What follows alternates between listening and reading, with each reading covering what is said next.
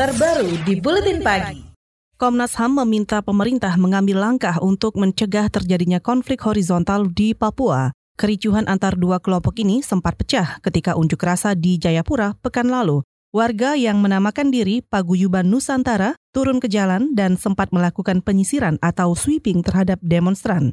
Ketua Komnas HAM Perwakilan Papua, Fritz Ramandei, mengatakan pihaknya juga berupaya memediasi kelompok demonstran dengan aparat dan juga dengan warga lain.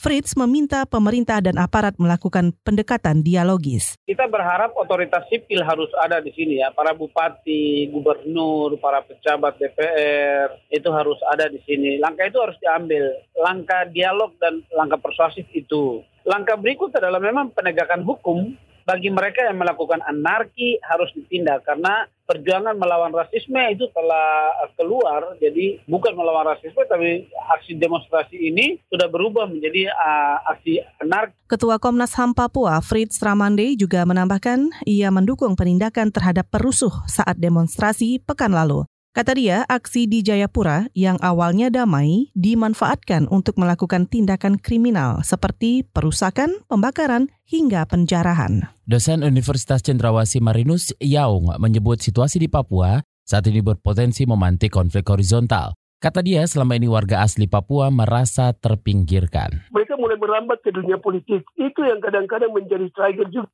Kami sudah meribut ekonomi, kadang kami merangkul meribut wilayah politik atau yang merupakan domainnya orang Papua di sana. Orang Papua bilang itu hak, hak kesulungan kami itu jangan kamu ambil lagi hak politiknya itu. Itu tadi dosen Universitas Cendrawasih Marinus Yaung.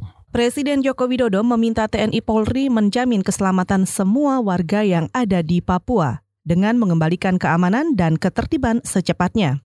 Hal itu diungkapkan Jokowi ketika menggelar rapat terbatas penanganan konflik di Papua dan Papua Barat Jumat pekan lalu. Jokowi juga menegaskan tidak ada toleransi bagi perusuh dan pelaku tindak rasialis. Jokowi memastikan setiap pelanggar hukum termasuk aparat keamanan akan ditindak tegas. Toleransi pada perusuh dan pelaku tindakan tindakan anarkis dan juga lagi memerintahkan beberapa keamanan untuk bertindak secara tegas pada siapa pun yang melakukan tindakan gajalis. Presiden Jokowi juga meminta jajarannya segera memperbaiki fasilitas umum yang rusak akibat kerusuhan agar aktivitas masyarakat segera pulih. Berdasarkan pengakuan Menteri Koordinator Politik Hukum dan Keamanan Wiranto, Jokowi juga melarang TNI Polri bertindak represif terhadap warga yang berdemonstrasi di Papua dan Papua Barat.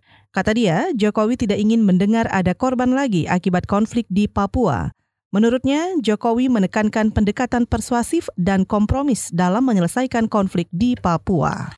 Pemerintah mengklaim situasi di Papua berangsur kondusif setelah serangkaian unjuk rasa berujung ricuh yang terjadi di sejumlah wilayah pekan lalu. Staf ahli Kemenkopol Hukam Sri Yunanto mengklaim tokoh-tokoh adat Papua telah mendeklarasikan setia pada NKRI. Yunanto menunding ada pihak asing di balik rangkaian unjuk rasa di Papua, yakni tokoh separatis Benny Wenda. Kan Menlu juga sudah merilis bahwa sekarang kita juga minta pertanggungjawaban ya atau minta dukungan dari negara yang di mana melindungi keberadaan Benny Wenda, ya tokoh separatis yang kalau kepentingannya jelas kan ada kepentingan penguasaan yang sifatnya pengaruh ya, pengaruh baik ekonomi maupun pengaruh strategi ya, strategi keamanan, strategi wilayah. Sri Yunanto mengklaim penambahan 6.000 aparat keamanan ke Papua semata-mata untuk menciptakan situasi aman di sana. Kata dia pasukan hanya akan ditempatkan di lokasi tertentu rawan konflik. Aparat bakal ditarik bertahap sesuai status situasi di Papua. Polda telah menetapkan 28 tersangka perusuh di sejumlah wilayah di Jayapura Kamis pekan lalu. Dikutip dari Antara, mereka dijerat dengan pasal berbeda. Antara lain tindak kekerasan, pencurian dengan kekerasan, pembakaran, menghasut, serta membawa senjata tajam. Sementara itu, terkait kasus ujaran rasial di Asrama Papua, Surabaya, Polda Jawa Timur telah menetapkan dua tersangka, yakni Koordinator Aksi Tri Susanti dan seseorang berinisial SA. Terkait korban akibat kerusuhan di sejumlah wilayah di Papua, belum ada kepastian soal data. Sejauh ini, pemerintah hanya menyebut seorang anggota TNI dan dua warga sipil tewas akibat kerusuhan di Deyai. Sementara pihak Komite Pembebasan Papua Barat mengklaim jumlah warga tewas sipil mencapai 8 orang. Rumah sakit daerah Paniai juga bungkam ketika ditanya tentang korban luka akibat rusuh. Menurut pihak rumah sakit, rilis tentang jumlah korban akan disampaikan pemerintah daerah.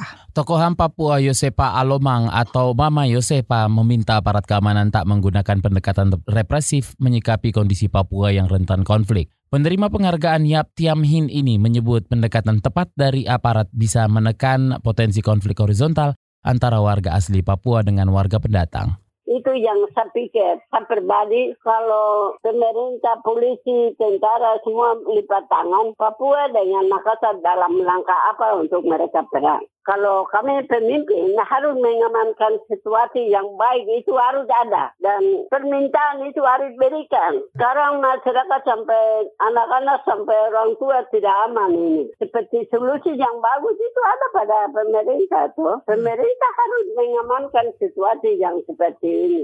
Mama Yosepa menambahkan pemerintah harus mendengarkan semua aspirasi rakyat Papua termasuk permintaan referendum. Menurutnya, masyarakat Papua juga punya hak yang sama sebagai warga negara untuk bisa bersuara. KBR, inspiratif, terpercaya.